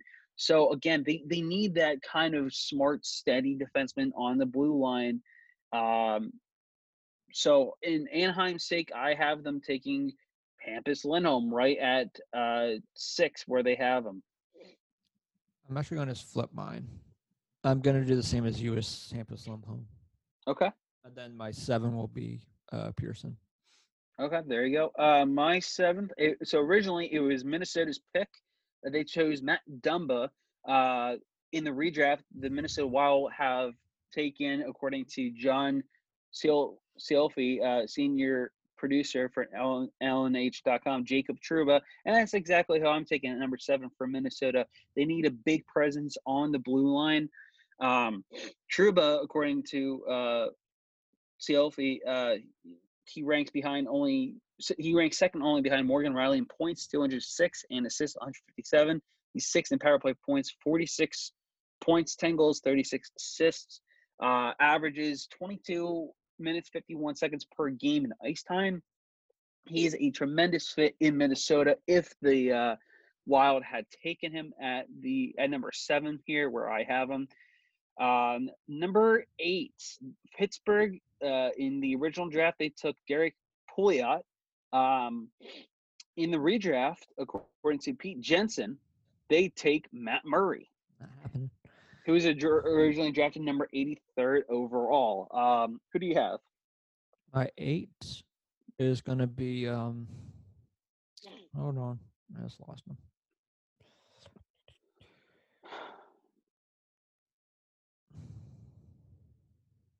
Colton Parayko. There you go. Very nice. So for you, you go Colton Parayko, which I think would be would have been a tremendous pick there for Pittsburgh if he had uh, gone eighth overall to Pittsburgh. Uh, he again went pretty. Uh, so he, he went very low. He went 86 overall originally in the redraft. Uh, NHL.com has him at 12. Um, and here you're taking him eighth. I'm taking Jaccob uh, Slavin or Slavin Slavin. I forgot how to pronounce his name. Sorry. Um, he's another good puck moving defenseman, and a lot of people were furious that they uh, that NHL.com didn't have him within the top ten. Uh, he is very productive. I will say he he's uh, one of the top puck possession defensemen in the NHL, according to Dan Rosen. So he's and, and here's why: since the start of the 2016-17 season, among those who have played at least 200 games, he is ninth at the position in shot attempts percentage, 54.5% there.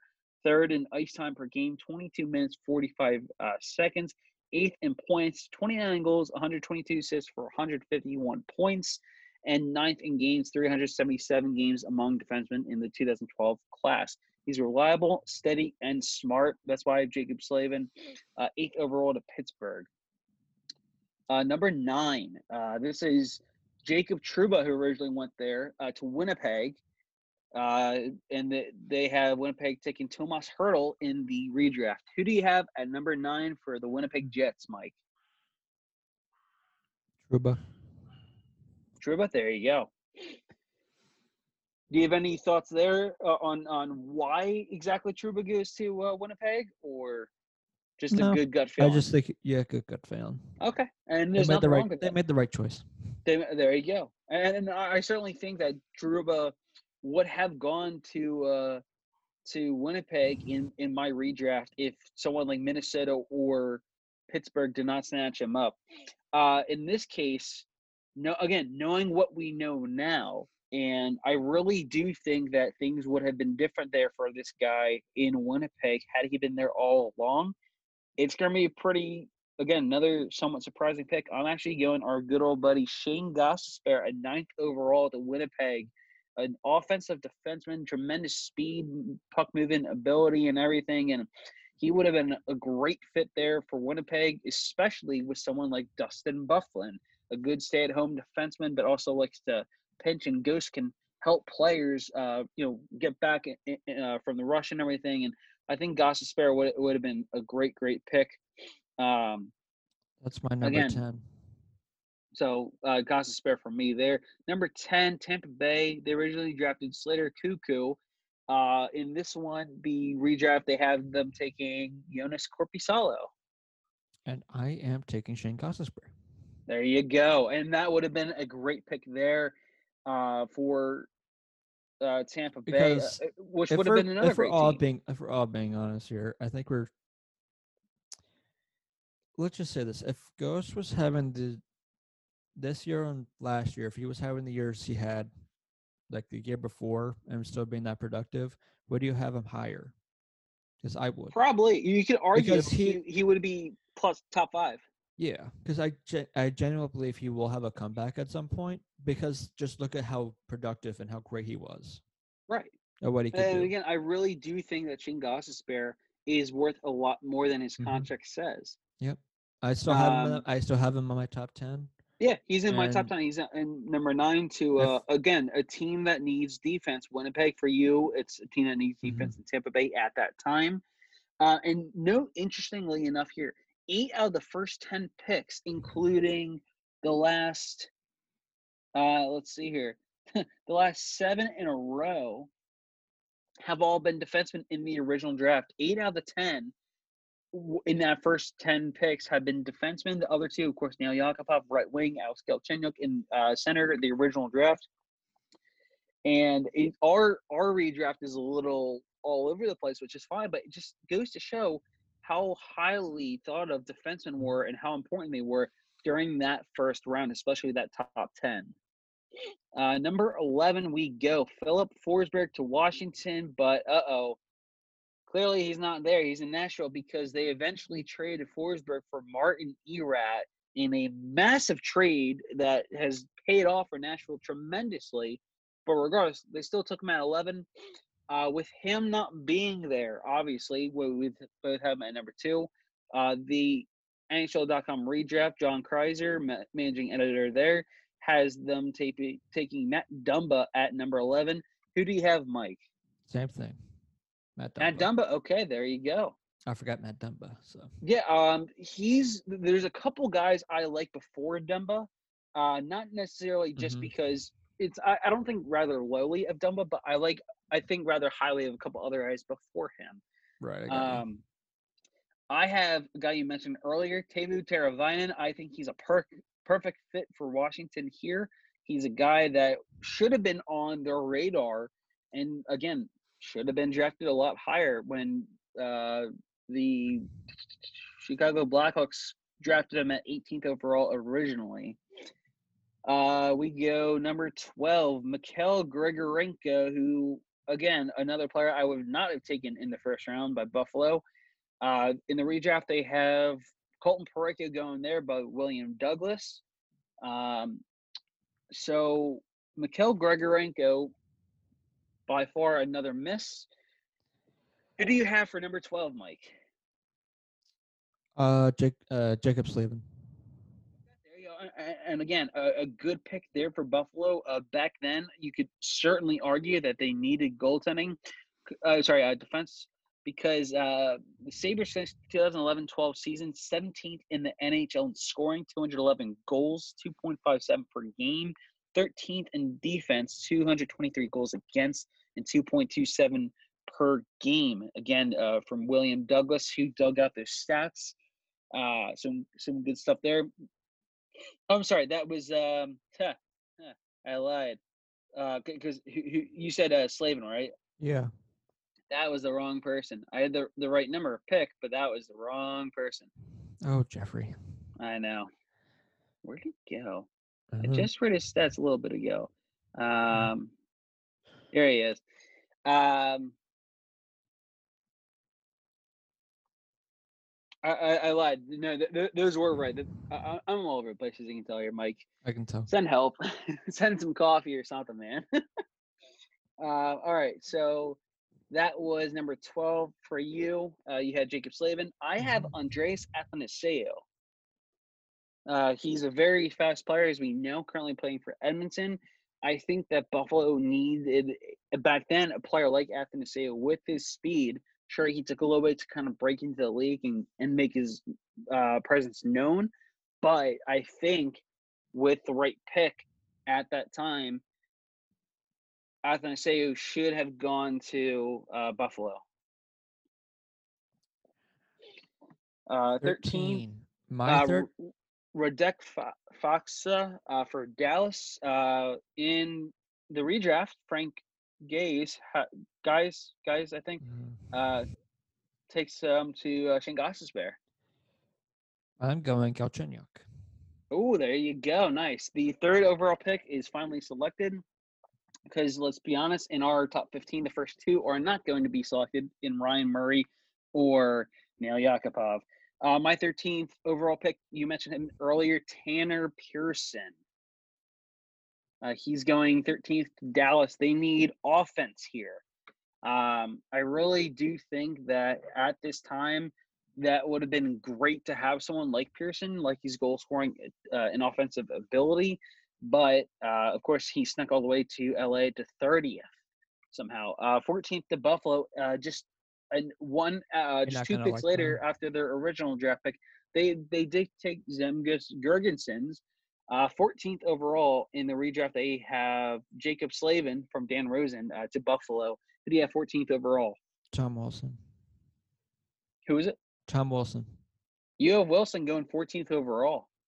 We hate him. Wow. We hate him because of what he does in the ice, because of all his uh, hits and just how kind of human trash can he is. But he is very productive. He does a lot for that Capitals team. Wow. That says a lot coming from you. That does. So, ironically, I have a player who unfortunately fell victim to one of Wilson's dirty hits, Oskar Sundqvist. Mm. He's a smaller player for uh, if if we were to go to Buffalo here in my redraft. Uh, but for Sundqvist, though, he plays he plays a big game for a smaller guy, and I really do think that he has a realistic shot at becoming a pretty decent fourth, you know, uh, sorry, first round talent here uh, for a team like Buffalo at that time.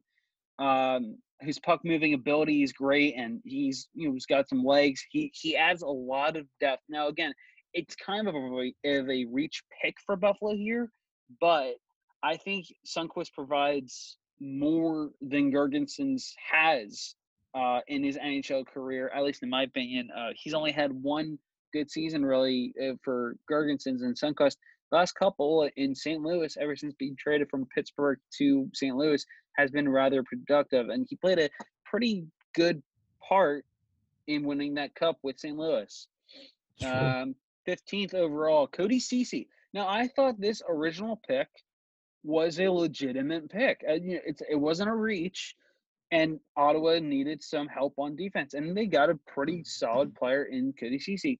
Now, my redraft in my in or my final pick here in the top 15, he falls just a little bit. Um, he's gonna be just out of the top 15, uh, but I'm going to pick Erik Gustafsson uh, the former Chicago uh, Blackhawks and now uh, Cal- current Calgary Flames defenseman here.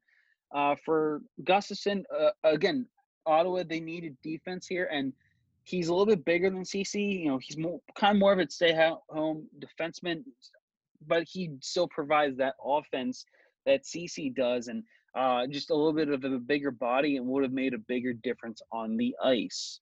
Uh, who do you have for your Athanasiou? Um, I'd say that's a great pick there for Ottawa.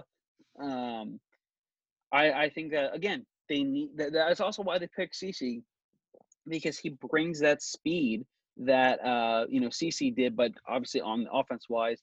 Um, do you have and so any notable players that we did not pick, Mike, that are just outside of your top 15 uh, again so some so, so, three players right off the bat for me that are just outside of my top 15. Uh, just throwing out there, if we were to go a little bit further, I would have uh, Matt Dumba at 16, Alex Galchenyuk 17, and Matt Murray 18. Matt Murray 18? Yeah. Why? Because of the two cups? Um, but but again, look, because thing uh, 18, if not 19, because either of those teams in Chicago or Tampa Bay, they needed a goalie. More likely could have gone to Tampa Bay uh, because of their guy Vasilevskiy no longer being there. Obviously, Hellebuyck being taken, they probably would have been gotten a little bit desperate and gone for a, again another goalie in a 19 with Matt Murray.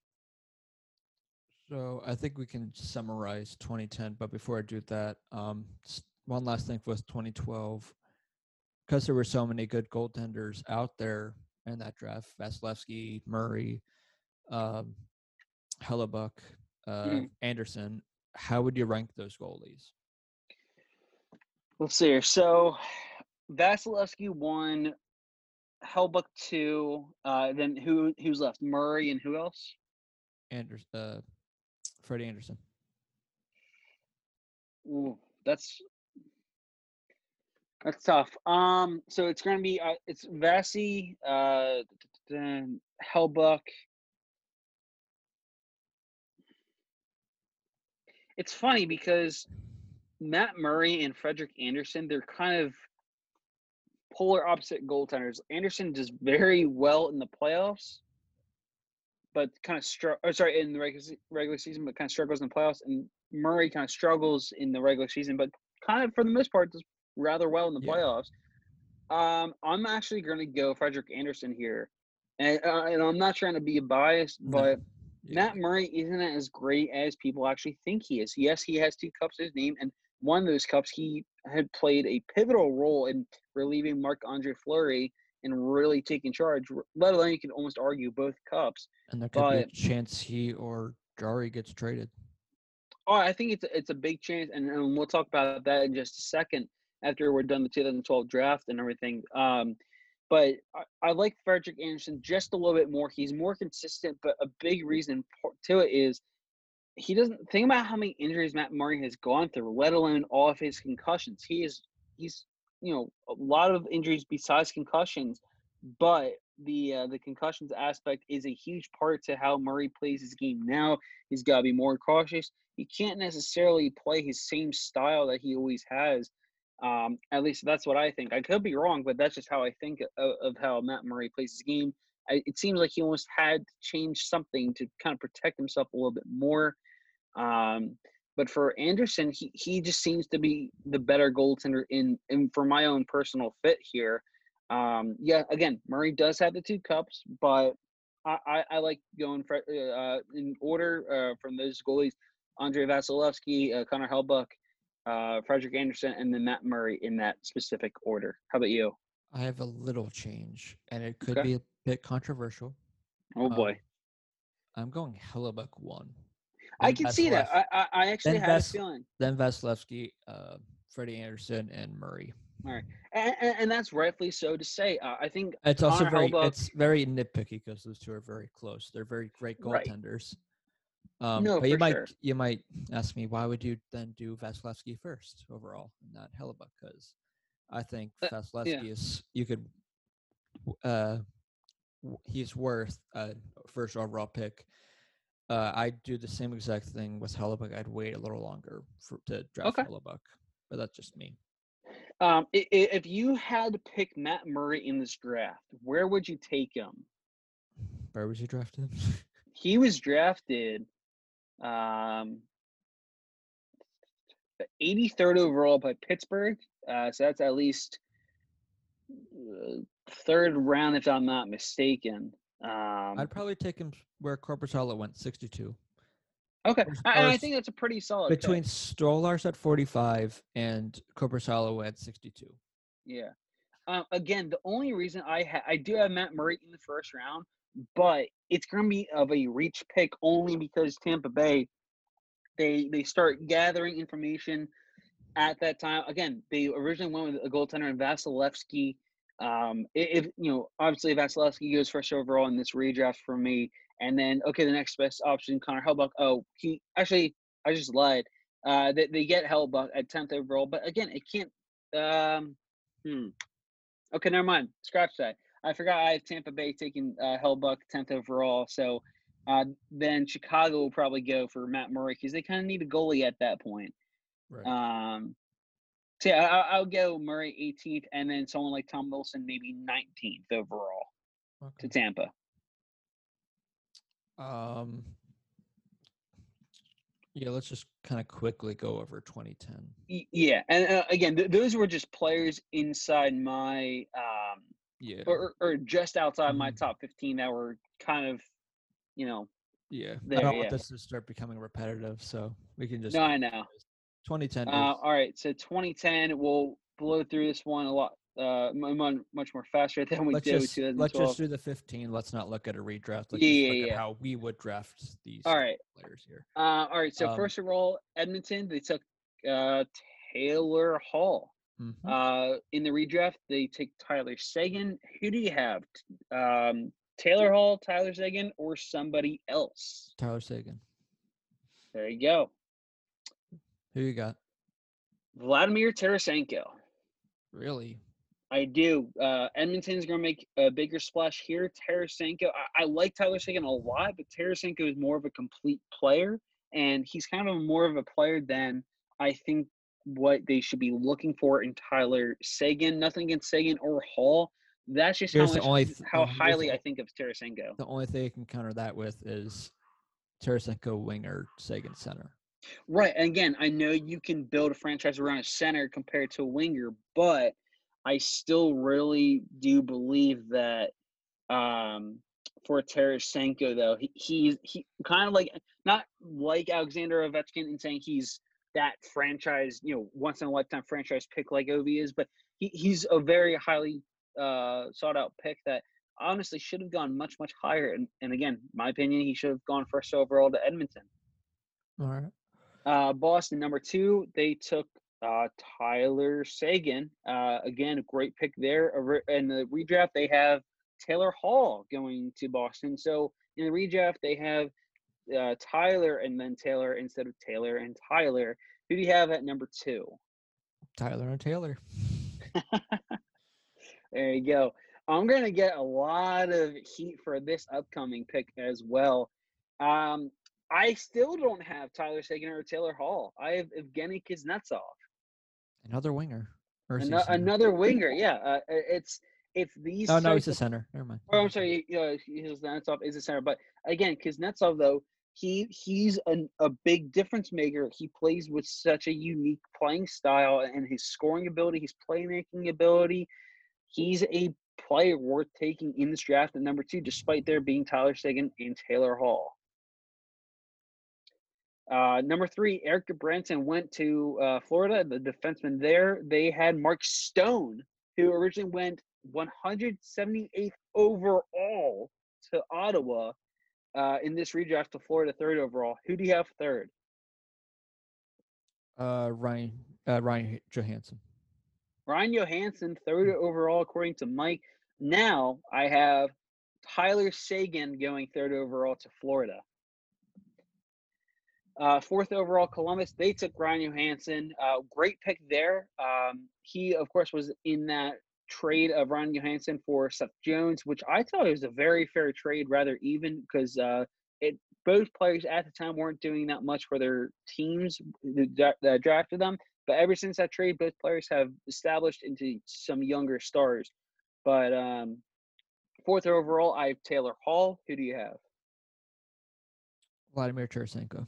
There you go. That's a great pick there. In uh, the redraft uh, and getting to that fourth overall pick, they have Tarasenko, according to Brian Compton. In his opinion, going to the Blue Jackets uh, for Tarasenko. Uh, Columbus's pick, fourth overall, I had uh, Taylor Hall. Like you said, number five, who do you have? Evgeny Kuznetsov. There you go. Solid pick there. They uh Islanders originally drafted Nino Niederreiter. A good pick there. He's played some great um, part in Minnesota Wild's history, and he is currently on the Carolina Hurricanes. Uh, fifth overall, I have Mark Stone. So a pretty good pick there for the Islanders, kind of hitting a home run. Uh, number six overall, Brett Connolly went. Uh, looking back, I like Connolly, but he does not reach the first round at all in this redraft for me. Um, oh, I'm sorry. And, and going to fifth overall, really quickly in the redraft, uh, John Kreiser, the managing editor, uh, he took John Klingberg just to uh, put that out there. Uh, sixth overall, I Ryan Johansen. I'm going Stone. You're going Mark Stone, six overall to Tampa Bay. Good pick there. Number seven to Carolina. They took Jeff Skinner, who ended up winning the Calder Trophy uh, his first year as the Rookie of the Year. For me, seventh, uh, sorry, uh, six overall. Really quickly, sorry, I forgot. Uh, Frederik Andersen went here in the 2010 redraft by Tampa Bay, according to Bill Price. Um, now going to seventh overall, they had Jeff Skinner for Carolina. I took Justin Faulk did as well. Justin Faulk is uh, Mm-hmm. Carolina, our first pick that we both agreed on. Uh, in their redraft, uh, Sebastian Shumbold uh, took Evgeny Kuznetsov. Good, I like that. Uh, eighth overall, Atlanta, who no longer exists, they took Alexander Burmistrov, who I thought was a good player, but he hasn't played in the league for quite some time. Uh, here, I take John Klingberg.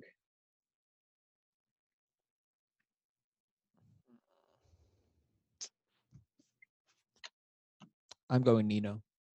Nino Niederreiter, I like it.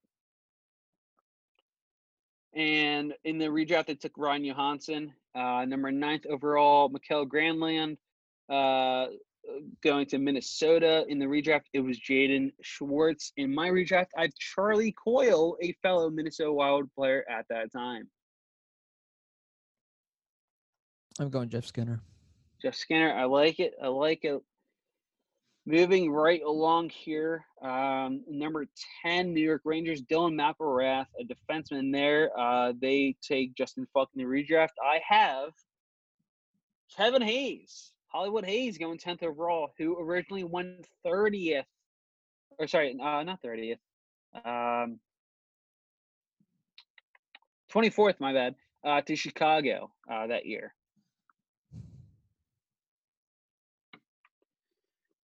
Who you got, Mike? Uh, we're on 10, right? Or yeah. We are on 10.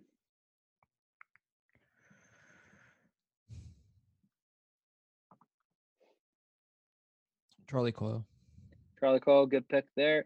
Number 11, Dallas took Jack Campbell. Uh, in the redraft, they have uh, the uh, The, Stars have Jeff Skinner going at 11. I have Nino Niederreiter. I've got Tyler Toffoli. Tyler Toffoli, good pick there. Uh, number 12, Cam Fowler, great pick there. Who I think is in uh, is in uh, first round for me, but I have them going uh, Jaden Schwartz here at number 12 overall. I've got Jason Zucker. Jason Zucker, what a pick there. Going off the charts here a bit. Um, 13th, uh, Phoenix selects Brandon Gormley, defenseman, 13th. Uh, Tyler Toffoli goes there in the redraft. I have Tyler Toffoli, just like David S- uh, Satriano, the staff writer, they're picking for uh, the Coyotes. Who do you got at uh, 13th overall? Um, I've got uh Schwartz. I like it. 14th overall, St. Louis. They took Jaden Schwartz.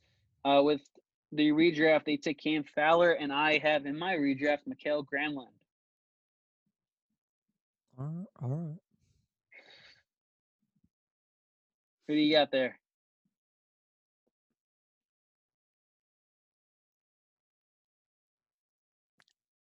Cam Fowler. Cam Fowler, good pick there. Last but not least, Los Angeles takes defenseman Derek Forbort. Um, again, another player not in my first round. Uh, in the redraft, they have Brock Nelson again taken, and that's a very good pick. Another player I have just outside my top 15. I take Brendan Gallagher, who originally got drafted 147th overall by Montreal. I'm going Granlund. Granlund, there you go. Some good picks. Uh, two players, again, also just outside my top 15. Uh, Cam Fowler and Jeff Skinner. But other than that, a pretty solid draft here, Mike. Yeah, I'd probably say out of uh, I don't know. Um, if we go back to 2011 to um, that's a close one. I, 2012 is definitely not even close compared to uh 2011 or 2010. Right. Um, so Because looking 2011 has Schuberto, um, at Kucherov, Mendes- Scheifele, Landeskog, Coots. Bennington, Couture, Gibson, Zibanejad, Saad, you could argue, Huberdeau, Nugent Hopkins, Mhm. Dougie Hamilton, JT Miller, William Karlsson, Ondrej Palat, Philip DeMille, uh, Vincent Trocheck, Ryan Strome, Rick, Rickard Rakell, JG Pageau, Oscar Clef- Klefbom, Boone Jenner, Andrew Shaw, Blake Coleman, Jonas Brodin, Josh Manson, Joel Armia, Joel Edmundson, Adam Larsson, and Ryan Dzingel. If I'm not mistaken, every single one of these players are still playing in the league today. Yep. So, would you say that the 2011 draft out of uh, the 2010 and 12 draft is the best draft class? Definitely better than 2012. It's Um, definitely better than 2012. need to- 2010 could make an argument, but I still Seguin, Hall, Johansen. uh, again some of the top picks here. Uh, Seguin Hall. Kuznetsov, Tarasenko, Stone, Johansen, Paul Klingberg, uh, Toffoli, yeah, 20, Hoyle, eh, Granlund. yeah, mine's 11, 10, 12. 11, 10, 12. I like it. I think that's exactly spot on with the exact order on what it should be ranking the draft classes here. Yeah. Because if you had to put a team together and those people with 2011, that- Ooh, man. Just imagine Sh- Scheifele and Couturier and Couture, uh, uh, Kucherov a line like that. Landeskog too. Landeskog, oh my, yeah, yeah. I, I think 2011, no question about it. Mm-hmm. Granted, goaltending, 2012, got it. That's the other thing is there's a lot of these what if factors. If you're going off basically off of a full team, probably 11. But if you're going by position, goaltending 2012 draft wins it.